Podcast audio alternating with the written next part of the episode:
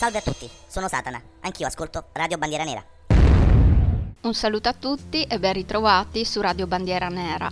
La puntata di questa sera è dedicata ad un giornalista, giornalista tra virgolette, visto che rifiuta e considera offensiva questa definizione, in quanto ha più volte criticato l'atteggiamento complice della stampa nelle guerre e nelle vicende moderne. Detto ciò, questo personaggio è anche un programmatore informatico ed ex hacker, nonché fondatore e portavoce di Wikileaks, organizzazione internazionale senza scopo di lucro che, in maniera del tutto anonima, da una quindicina d'anni riceve e condivide documenti coperti da segreto, che sia di Stato, militare o bancario, rivelando così al mondo intero episodi di corruzione, crimini di guerra e contro l'umanità.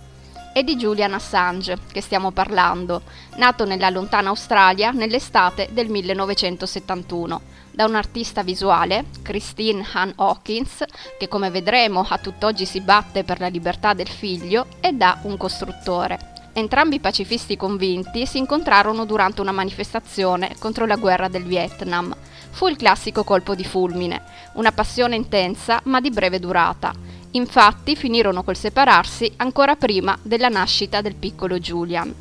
Quando questa aveva un anno, la madre conobbe e sposò Richard Brett Assange, un attore con il quale metterà su una piccola ed eccentrica compagnia teatrale itinerante.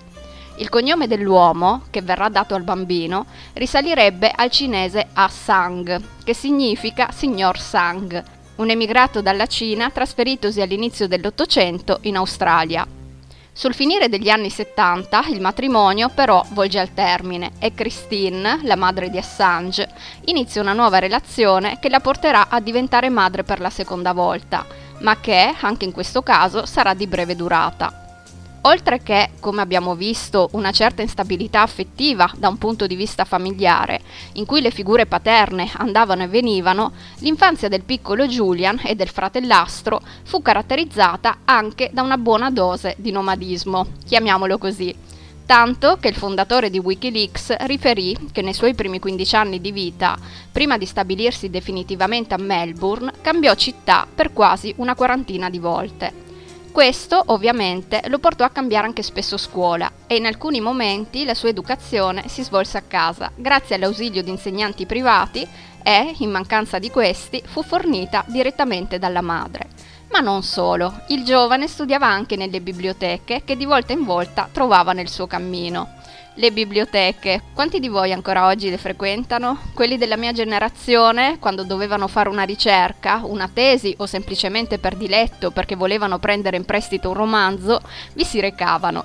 Oggi c'è la rete che tra le altre cose ci fa svolgere alla perfezione, lasciandoci semplicemente seduti, tutto ciò che una volta svolgevamo all'interno di questi luoghi. In tempi ancora più remoti, tutto questo accadeva nelle abbazie, nei conventi. Pensate al nome della rosa, a questi luoghi in cui, passato e presente, si mescolavano e venivano custoditi assieme. Non so voi, ma io ho un bel ricordo delle biblioteche. Per il mio settimo compleanno mia madre mi regalò la tessera della biblioteca civica, che era situata praticamente sotto casa, e da lì è nata la mia passione per la lettura. Ci passavo interi pomeriggi, anche perché la sezione ragazzi era fornitissima e conteneva tra l'altro tantissimi libri game. Veramente credo avesse tutte le serie pubblicate all'epoca dalle edizioni EL, casa editrice triestina che negli anni 80 mise sul mercato una caterva di libri game. E nel caso non sappiate cosa sia un libro game, a fine puntata potete sempre cercare il podcast della trasmissione che ho dedicato al lupo solitario. Chiusa parentesi e scusatemi per questa divagazione, ma, come ormai fedeli ascoltatori del progetto Dharma sanno bene, passo spesso da un argomento all'altro, perché dire di pali in frasca pare brutto. Torniamo quindi ad Assange, che fa il suo primo incontro con un computer nel retrobottega di un negozio di elettrodomestici e a 16 anni è già in grado di scrivere programmi per il Commodore 64. Che tempi, eh? Proprio il Commodore fu il mio primo PC, ma non il 64, bensì il 16, che era erede del VIC-20, preistoria praticamente. A 17 anni il nostro Julian lascia la casa materna e nel peregrinare incontra una ragazza, Teresa, di cui si invaghisce al punto da, una volta raggiunta la maggiore età, sposarla e ci fa pure un figlio, Daniel, oggi poco più che trentenne. Ma l'idillio dura poco e ben presto i due novelli sposi si separano. In questo periodo, siamo sul finire dei cari vecchi anni Ottanta, Assange diviene membro di un gruppo di hacker chiamato Sovversivi Internazionali ed inizia a muovere i primi passi in quella che diverrà una vera e propria guerra informatica contro le organizzazioni più potenti del mondo. Dalla sua cameretta, fiancheggiato dai suoi amici, tenta di scardinare i sistemi di sicurezza delle principali istituzioni e lo fa sotto lo pseudonimo di Mendax, Mendace, termine preso in prestito dalle odi del poeta latino Orazio, che aveva imparato a conoscere ed amare in quelle biblioteche di cui vi ho parlato prima ma il suo operato non passa inosservato e così, ad un certo punto, la Polizia federale australiana fa eruzione in casa sua e al giovane Assange vengono imputati ben oltre 20 capi di accusa per reati inerenti alla pirateria informatica, tra i quali anche l'essersi infiltrato nel sistema del Dipartimento della Difesa americano. Viene condannato e dietro il pagamento di una multa è subito rilasciato. Sia come sia, nel corso degli anni, la carriera da hacker, chiamiamola così, gli aveva sicuramente permesso di affinare, sviluppare ed espandere le sue conoscenze, anche per quanto concerneva la programmazione. Inizia pertanto a collaborare con diverse società, sviluppando software open source e sistemi di crittografia, atti a proteggere i dati sensibili degli utenti. Contemporaneamente si dedica alla stesura del libro Underground, Tales of Hacking, Madness and Obsession in the Electronic Frontier, che trovate disponibile in lingua inglese, in cui, assieme alla ricercatrice Suilette Dreyfus, si tratta quindi di un testo scritto a quattro mani, racconta le gesta degli hacker australiani, americani e britannici durante la fine degli anni Ottanta, lui stesso incluso, ovviamente. A questo punto, ricollegandomi a quanto detto ad inizio puntata, ossia ciò che il nostro Julian pensa a proposito dei giornalisti, direi di fare una prima piccola pausa ed ascoltarci Media, dei Sol Invictus.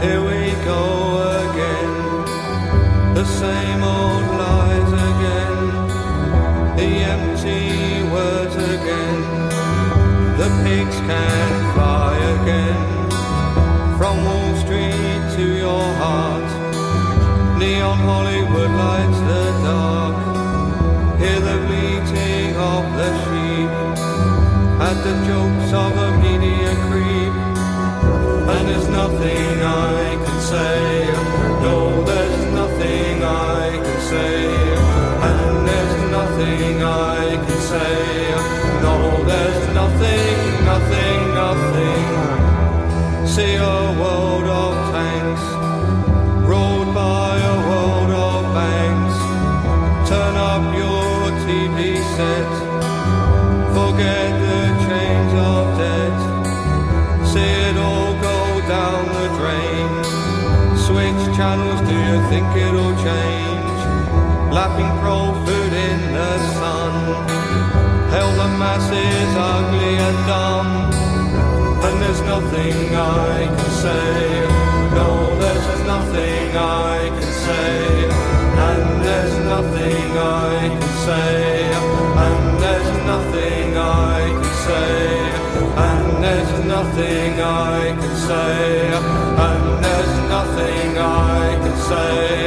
And there's nothing I can say. No, there's nothing, nothing, nothing.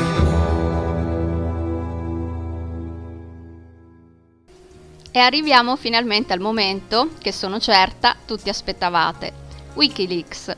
È il 2006 e Assange, con l'ausilio di un manipolo di hacker e attivisti, fonda questa organizzazione internazionale, senza alcun scopo di lucro, che si prefigge di diffondere attraverso internet documenti riservati, di carattere governativo o aziendale, forniti da informatori coperti dall'anonimato il nostro Julian è in continuo movimento. Tra un continente e l'altro mette su una fitta rete di contatti che gli forniscono materiali ed informazioni utili per questo suo nuovo progetto, scatenando l'interesse dell'opinione pubblica a colpi di inchieste e scoop giornalistici.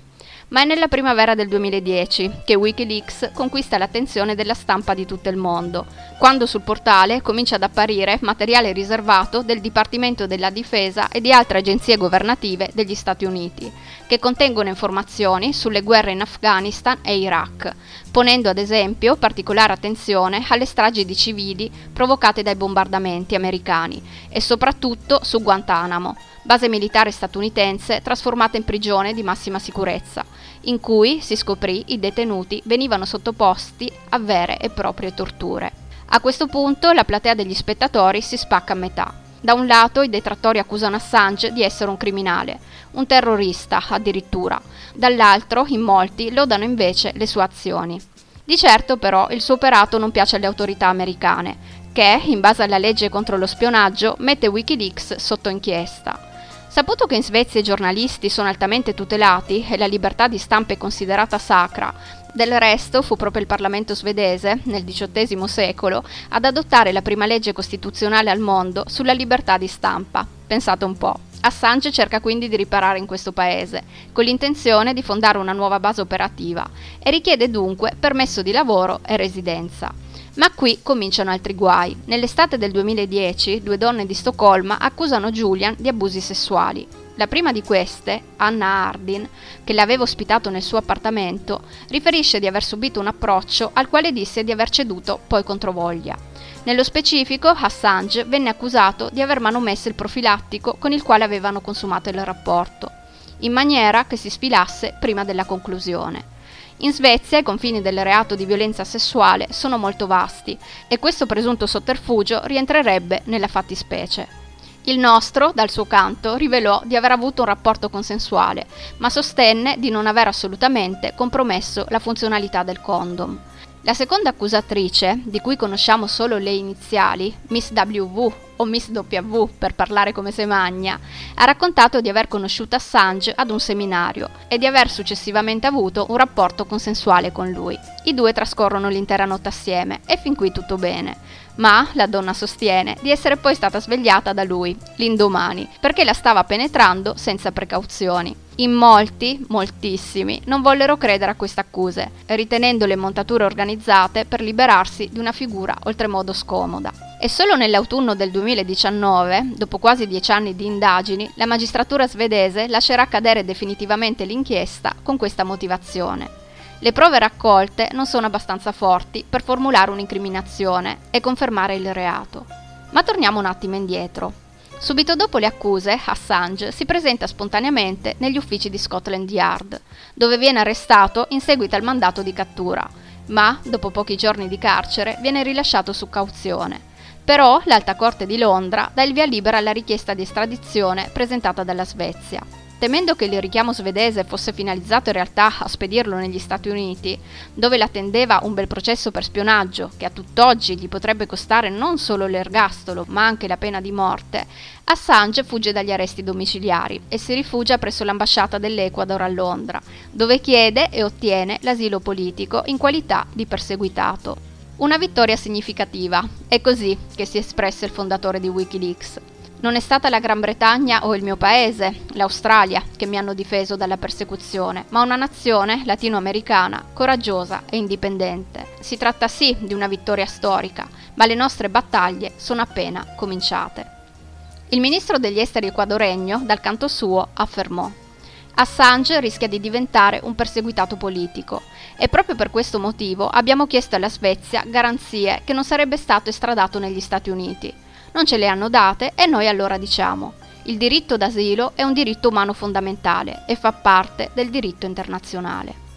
E fu così che Assange rimase ospite dell'ambasciata dell'Ecuador a Londra per quasi sette anni. In questo periodo realizza e conduce la trasmissione World Tomorrow, il mondo di domani, trasmessa dal canale satellitare Russia Today ma anche Russia, diciamola all'italiana, va, Russia Today. In questo programma, il cui motto era Oggi siamo alla ricerca di idee rivoluzionarie che potranno cambiare il mondo di domani, intervistava attivisti, filosofi, personalità accademiche, nonché politici, tra i quali anche Rafael Correa, il presidente dell'Ecuador. E sappiate che, nel caso all'epoca ve le foste perse e adesso aveste voglia di recuperare, sul canale YouTube di Russia Today trovate tutte le puntate. Altra piccola pausa. Tratta dall'album Sulla pelle dei ribelli, ascoltiamoci adesso Giornalisti terroristi dei peggior amico.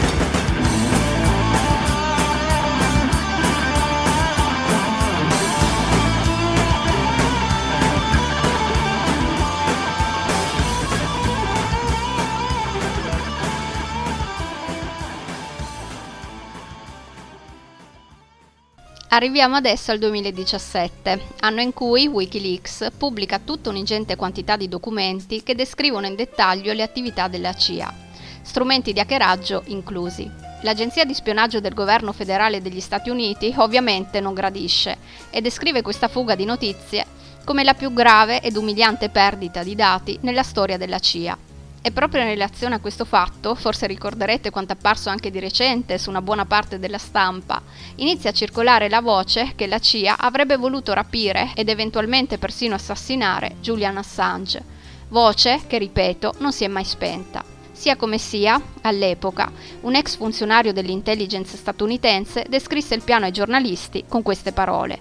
Irrompete nell'ambasciata equadoregna, trascinatelo fuori e portatecelo qui. E detto ciò, sappiate che queste affermazioni non sono state né confermate, come era prevedibile, né smentite. Come se tutto ciò non bastasse, nel 2017 esplode anche, lo ricorderete, il caso Russiagate, un'inchiesta giudiziaria nata a seguito di sospette ingerenze da parte della Russia nella campagna elettorale per le elezioni presidenziali negli Stati Uniti d'America, che si conclusero con la vittoria di Donald Trump. Secondo l'intelligence americana, Wikileaks avrebbe collaborato con il Cremlino per condizionare le elezioni. Vero è che durante la campagna presidenziale svoltasi l'anno prima, l'organizzazione fondata da Assange aveva pubblicato oltre 30.000 email trafugate dai server del Partito Democratico e da alcune di queste si evinceva chiaramente un clamoroso boicottaggio ai danni di Bernie Sanders con l'obiettivo di favorire Hillary Clinton e questo episodio creò ovviamente un notevole imbarazzo. In seguito arrivarono anche messaggi che la candidata alla Casa Bianca aveva inviato ai dirigenti delle grandi banche, in cui diceva di avere posizioni private totalmente differenti da quelle manifestate in pubblico, oppure quelli in cui ai membri del suo staff suggeriva di limitare il più possibile la presenza del marito nella campagna elettorale perché, scrisse proprio così, la sua vita sessuale potrebbe danneggiarmi. Il quadretto familiare felice, presentato sino ad allora, venne praticamente demolito. Ce n'era davvero per tutti, anche per la figlia Chelsea, che, sempre dalla Clinton, fu definita una monella viziata. Indubbiamente la questione si fa sempre più scottante e così nel 2019, durante una tranquilla mattinata d'aprile, come un fulmine a ciel sereno, l'asilo politico del fondatore di Wikileaks viene revocato e agli agenti della polizia londinese viene concesso di entrare nell'ambasciata e prelevare Assange. Così il nostro, trascinato a forza, viene dichiarato in arresto e condotto in carcere. Questo cambio di rotta del governo di Quito fu spinto e voluto dal nuovo presidente dell'Ecuador, Lenin Moreno, che aveva preso le distanze dalle politiche attuate dal suo predecessore, cercando così di distendere e normalizzare i rapporti con gli Stati Uniti. Nel fare questo, ovviamente, ricevette aspre critiche sia dall'opposizione sia dall'ex capo di Stato, Rafael Correa, che, senza mezzi termini, definì il suo successore un corrotto, nonché il più grande traditore dell'Ecuador e dell'America Latina. Non passa nemmeno un'ora dall'arresto di Assange e il governo statunitense ne chiede la consegna sulla base di una richiesta di estradizione presentata anni prima e che fino ad allora era stata tenuta segreta. L'accusa, quella di spionaggio, in questo caso in realtà era molto controversa, perché di fatto era la prima volta in tutta la storia degli Stati Uniti che veniva usata contro un giornalista, mandando così a farsi benedire la libertà di stampa garantita dalla Costituzione ed essendo i capi d'accusa presentati ben 17 e per ognuno di questi, se mai venisse ritenuto colpevole, per ognuno di questi rischierebbe 10 anni, un eventuale processo negli Stati Uniti potrebbe costare al nostro povero Julian 170 anni di carcere e quindi l'ergastolo, se non addirittura la pena capitale. Diverse organizzazioni per i diritti umani, comprese le Nazioni Unite, si mossero in favore di Assange, criticando aspramente l'eventualità di una simile condanna, una punizione sicuramente sproporzionata per un reato insignificante. E sul termine reato io userei pure le virgolette. Furono davvero in molti a chiederne la scarcerazione, esprimendo serie preoccupazioni riguardo alla possibile estradizione verso un paese in cui potrebbe non essergli garantito un giusto processo. Del resto, Assange ha subito pesanti attacchi sia dal mondo politico che dalla stampa americana. In molti gli hanno augurato la pena capitale, se non peggio, come ad esempio l'ex governatore dell'Arkansas, che ha persino definito l'esecuzione una punizione troppo mite, così come il vice consigliere per la sicurezza nazionale degli Stati Uniti, che ha chiesto esplicitamente la pena di morte e c'è chi si è spinto persino oltre. Esempio eclatante è il politologo Tom Flanagan, che in diretta tv, in tutta tranquillità, ha affermato Quell'uomo è un traditore, un traditore che ha infranto ogni legge degli Stati Uniti. Ed io, che sono contrario alla pena capitale, dico che esiste solo un modo per zittire quel figlio di puttana, sparargli illegalmente. A fargli eco ci pensa anche un giornalista del Times, che in un post pubblicato su Twitter si augura che Assange venga ucciso da un drone. Ecco, ditemi adesso voi se sia normale una cosa del genere. Fortunatamente, però, abbiamo visto, furono tante le proteste e le mobilitazioni a favore del fondatore di Wikileaks, che però viene comunque trasferito in un carcere di massima sicurezza, lo stesso che ospita alcuni dei criminali più pericolosi del Regno Unito. È di Belmarsh che stiamo parlando, penitenziario costruito negli anni 90 e che, dopo gli attacchi dell'11 settembre, si guadagnò l'appellativo di Guantanamo inglese. Al suo interno i detenuti vivono in condizioni estremamente claustrofobiche. Il livello delle attività garantite è scarso. Non di rado in celle che possono ospitare due persone ne vivono tre e le ore d'aria settimanali si contano sulla punta delle dita, dita di una mano. Al nostro Julian vengono consentite solo due visite al mese, i contatti telefonici sono fortemente limitati e l'accesso a internet gli è precluso, così come l'accesso alla biblioteca, luogo, come abbiamo visto, da lui amato e che sicuramente gli sarebbe stato utile per preparare la sua difesa. Non passano nemmeno tre mesi e Assange viene trasferito nell'ala medica della prigione. Le sue condizioni di salute preoccupano i medici. Ha perso infatti moltissimo peso. Il padre, dopo avergli fatto visita, si rivolgerà ai giornalisti con queste parole. Mio figlio potrebbe morire in carcere per aver rivelato al mondo intero la verità su dei crimini di guerra. Questa non è l'amara delusione di un padre, questo è semplicemente un dato di fatto. Julian ha perso peso, soffre di ansia ed è stato sottoposto ad ogni tipo di tormento. Gli stessi medici hanno affermato che la sua salute si sta deteriorando e che la sua vita è a rischio. Anche l'inviato speciale ONU contro la tortura si dice gravemente preoccupato per la situazione di Assange e dopo avergli fatto visita nel carcere di massima sicurezza decide di non nascondersi dietro un linguaggio diplomatico e denuncia al mondo intero che il fondatore di Wikileaks è detenuto in una cella di 2 metri per 3 alta 2, che ha diritto di spendere poco più di 10 sterline alla settimana tra telefonate, penne e carta da lettera, e che, a seconda delle condizioni del tempo, gli vengono concessi pochi minuti d'aria al giorno, e comunque non sempre ne usufruisce, visto che, per gran parte del suo tempo, è ricoverato in infermeria a causa delle sue precarie condizioni di salute. Condizioni di salute che l'inviato dell'ONU descrive così. Il signor Assange mostra tutti i sintomi tipici della prolungata esposizione a grave stress psicologico, ansia e sofferenza, che conducono ad una depressione post-traumatica, ed è altamente probabile che la sua attuale condizione deteriori ulteriormente. E oltre a questo ha anche affermato la mia preoccupazione maggiore è che negli Stati Uniti Assange possa subire reali e gravi violazioni dei diritti umani, compresi la libertà di espressione e il diritto ad un processo equo, e che possa essere sottoposto a tortura o altri atti crudeli e degradanti. Negli ultimi anni Assange è stato oggetto di abusi continui che vanno dalla persecuzione sistematica alla detenzione arbitraria, fino all'isolamento repressivo a cui si sono aggiunti insulti pubblici incitanti alla violenza e insistenti appelli affinché venga ucciso. In vent'anni trascorsi a difesa di vittime di guerra e perseguitati politici, è la prima volta che vedo un gruppo di stati democratici darsi manforte per isolare consapevolmente un singolo individuo per così tanto tempo e con così poca considerazione per la dignità umana e lo Stato di diritto. La persecuzione collettiva di Julian Assange deve finire qui e ora. E detto ciò, ascoltiamoci adesso Living the Dream del gruppo statunitense Five Finger Death Punch, di cui vi consiglio caldamente la visione del videoclip che trovate anche su YouTube. Cercatelo e non ve ne pentirete.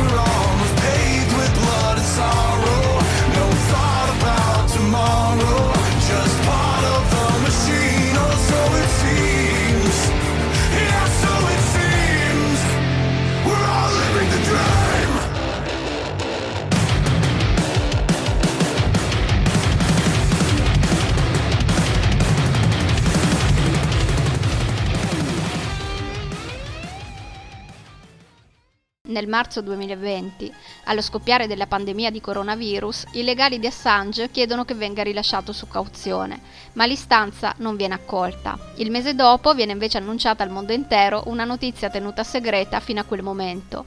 Il fondatore di Wikileaks avrebbe avuto due figli con una dei suoi avvocati mentre era rinchiuso nell'ambasciata dell'Ecuador. Assange sarebbe dunque padre di due maschietti, uno e due anni di età. I giornali pubblicano fotografie di lui con i bambini e nelle varie interviste Stella Morris, questo è il nome della fidanzata, afferma che vorrebbero sposarsi ed il matrimonio, per il quale lo scorso novembre è stato finalmente dato il nulla osta, ovviamente, quando sarà, verrà celebrato in carcere. Il 4 gennaio del 2021 il Tribunale di Londra annuncia che Assange non sarebbe stato estradato negli Stati Uniti a causa delle precarie condizioni di salute e dell'elevato rischio di suicidio. A sostenere il nostro, fuori dall'edificio, c'è una grande folla di gente, che al termine della sentenza inizia ad esultare. Gli americani però non mollano e presentano ricorso. Ricorso che lo scorso mese è stato accolto e pertanto, adesso come adesso, Assange rischia nuovamente di essere estradato dal Regno Unito agli Stati Uniti. Questo verdetto è stato definito vergognoso in diverse parti del mondo e l'avvocato di Julian, la Morris di cui vi ho appena parlato, ha così commentato. Si tratta di un grave errore giudiziario. Al più presto possibile faremo appello alla sentenza. Staremo dunque a vedere come andrà a finire. Nel mentre incrociamo le dita. Come al solito chiudo la puntata con qualche piccola curiosità. Tra le varie vicissitudini che vi ho raccontato questa sera, come abbiamo visto, quella di Assange può essere considerata davvero una vita da romanzo, mi sono dimenticata di dirvi che il nostro si era pure lanciato in politica. Correva l'anno 2012 quando si candidò alle elezioni australiane. La notizia venne così annunciata da Wikileaks. Abbiamo scoperto che per Assange è possibile candidarsi per il Senato australiano, anche se è agli arresti, e Julian ha deciso di presentarsi. Nacque dunque il Wikileaks Party, che però riceverà meno dell'1% dei voti e che l'anno successivo finirà con l'essere sciolto. Visto che prima parlavo di vita da romanzo, sicuramente qualcuno di voi saprà che di Assange esiste un'autobiografia pubblicata senza il suo consenso. Inizialmente Julian aveva firmato un contratto milionario con una casa editrice londinese da cui successivamente, al lavoro quasi ultimato e dopo una cinquantina d'ore di interviste, decise di recedere, scatenando una vera e propria battaglia che finì col perdere. Il libro, che partendo dall'infanzia arriva sino al 2011 e che dedica un intero capitolo alle vicende svedesi, finì dunque con l'essere pubblicato. Sempre in questo periodo la vita di Assange viene trasposta in opera teatrale da un autore australiano che, in un sistema di scatole cinesi, oserei dire, racconta la storia di un regista cinematografico che vuole fare un film sul nostro Julian. Così, tra finzione e realtà, ogni elemento della vicenda viene messo in dubbio e fidarsi o meno di quanto viene detto sul palcoscenico rimane compito dello spettatore. L'anno successivo i teatri austriaci e tedeschi ospitano invece uno spettacolo scritto e diretto dalla drammaturga Angela Rista, sulla base di appunti ricavati da lunghe conversazioni tenutesi tra lei e Assange nella stanza rifugio presso l'ambasciata dell'Ecuador a Londra. E pensate che il fondatore di Wikileaks volle collegarsi in diretta dal suo computer per assistere via Skype alla prima tenutasi ad Amburgo. Assange compare anche nei Simpson e nella versione originale del cartone animato a doppiare il suo personaggio fu proprio lui stesso. In quell'episodio Homer e Marge scoprivano che i residenti di Springfield, esasperati da tutti i guai che la loro famiglia aveva causato alla comunità, avevano indetto un consiglio comunale per espellerli dalla città. Di conseguenza i Simpson finiscono col darsi alla macchia, raggiungendo un luogo isolato, e qui, con stupore, scoprono che il nuovo vicino è Assange. Hey, but we're neighbors. Would you like to come over for a movie sometime? E questo che abbiamo sentito era appunto Assange, la vera voce di Assange, che molto cortesemente invita i Simpson a guardare un film a casa sua. Passando al mondo dei fumetti, invece, sappiate che nella saga di Asterix ed Obelix c'è un personaggio liberamente ispirato al nostro Julian. Si tratta di Polemix, un giornalista sempre a caccia di scoop ed informazioni delicate che, ad un certo punto, sentendosi minacciato, finisce col rifugiarsi nel piccolo villaggio dei protagonisti. Riguardo il cinema, ricordo il film Il Quinto Potere, che personalmente ho visto e ho trovato alquanto deludente. Ve lo nomino infatti solo ad onor di cronaca. Non per niente al botteghino si rivelò un flop clamoroso e dalla critica ricevette duri attacchi. Lo stesso Assange, nel corso di un'intervista, lo definì non buono, un'opera volta a demolire la credibilità della sua persona e di Wikileaks. Quindi, nel caso non l'aveste visto, potete pure tranquillamente passare oltre. Nel corso di questa sera vi ho parlato di due donne che hanno fatto innamorare il nostro Julian. Teresa, conosciuta in giovane età e che l'ha reso padre per la prima volta, e Stella, a tutt'oggi suo avvocato, madre di altri suoi due figli e futura moglie. Non so però quanti di voi ricorderanno che nel 2012 la bella Pamela Anderson, la celebre attrice dalle curve mozzafiato resa nota dalla serie Baywatch, si dichiarò sentimentalmente coinvolta col fondatore di Wikileaks, al punto da lasciar quasi intendere di essere la sua fidanzata. E, oltre ad essersi recata più volte nel carcere di massima sicurezza inglese per fargli visita, sui social pubblicò post al vetriolo contro l'Ecuador, reo di averlo consegnato, e inveendo contro l'Inghilterra, che definì puttana dell'America. Giunti a questo punto, vorrei chiudere la puntata con una lettera. Lettera scritta da Christine Assange, madre del fondatore di Wikileaks, che lo scorso dicembre ha lanciato un accorato appello a tutti noi a continuare le mobilitazioni per la liberazione del figlio. Queste le sue parole. 50 anni fa, quando ho partorito per la prima volta come giovane madre, pensavo che non ci potesse essere dolore più grande, ma l'ho dimenticato presto quando ho tenuto tra le braccia il mio bellissimo bambino. L'ho chiamato Julian. Ora mi rendo conto che mi sbagliavo. Esiste un dolore più grande, l'incessante dolore di essere la madre di un giornalista pluripremiato che ha avuto il coraggio di pubblicare la verità sui crimini governativi di alto livello e sulla corruzione. Il dolore di vedere mio figlio, che ha cercato di pubblicare importanti verità, infangato a livello globale. Il dolore di vedere mio figlio, che ha rischiato la vita per denunciare l'ingiustizia, incastrato e privato del diritto a un giusto processo legale, più e più volte il dolore di vedere un figlio sano deperire lentamente perché gli sono state negate cure mediche e sanitarie adeguate in anni e anni di detenzione. L'angoscia di vedere mio figlio sottoposto a crudeli torture psicologiche nel tentativo di spezzare il suo immenso spirito.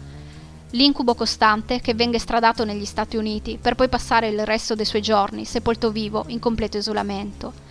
La paura costante che la CIA riesca a realizzare i suoi piani per assassinarlo l'ondata di tristezza quando ho visto il suo fragile corpo crollare esausto per un mini ictus nell'ultima udienza a causa dello stress cronico. Molte persone sono rimaste traumatizzate vedendo una superpotenza vendicativa che usa le sue risorse illimitate per intimorire e distruggere un singolo individuo indifeso. Desidero ringraziare tutti i cittadini per bene e solidali che protestano a livello globale contro la brutale persecuzione politica subita da Julian. Per favore, continuate ad alzare la voce con i vostri politici, fino a quando sarà l'unica cosa che sentiranno. La sua vita è nelle vostre mani. Questa sera vi saluto sulle note di The Whistleblower, l'informatore dei Lieback, che nell'estate del 2016 hanno rilasciato una nuova versione del videoclip di questo brano, inserendovi all'interno alcuni fotogrammi in cui compare Assange, e contestualmente, tramite le loro pagine social, chiedendo ai loro fan di firmare una petizione online volta alla sua scarcerazione. Prima di farvi ascoltare questo pezzo, però, come sempre vi ricordo che potete mettervi in contatto con me tramite la pagina Instagram che è scritta tutta in minuscolo, progetto-dharma-rbn, pagina che vi consiglio comunque di seguire per rimanere costantemente aggiornati sulle nuove prossime trasmissioni. Mi raccomando, più Dharma e meno dramma, nel mentre continuate ad ascoltare Radio Bandiera Nera, la nostra radio, un bacione e a presto.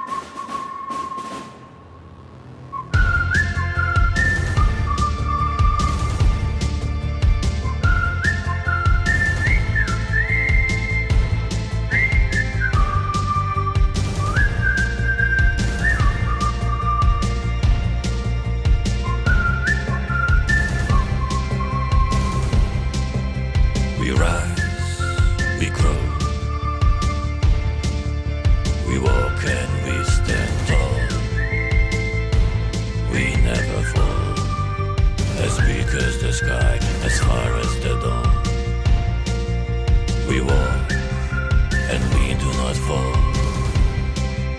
We sleep, we dream, with no time in between. We never stop, whistling chanting the heat of the night. We sing, the spirit is clean from no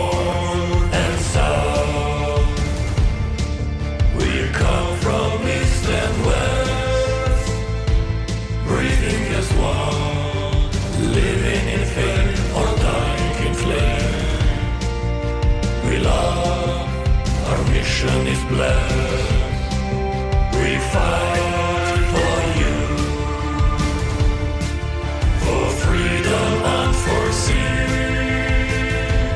Thinking as one, rolling along to the beat of the drum.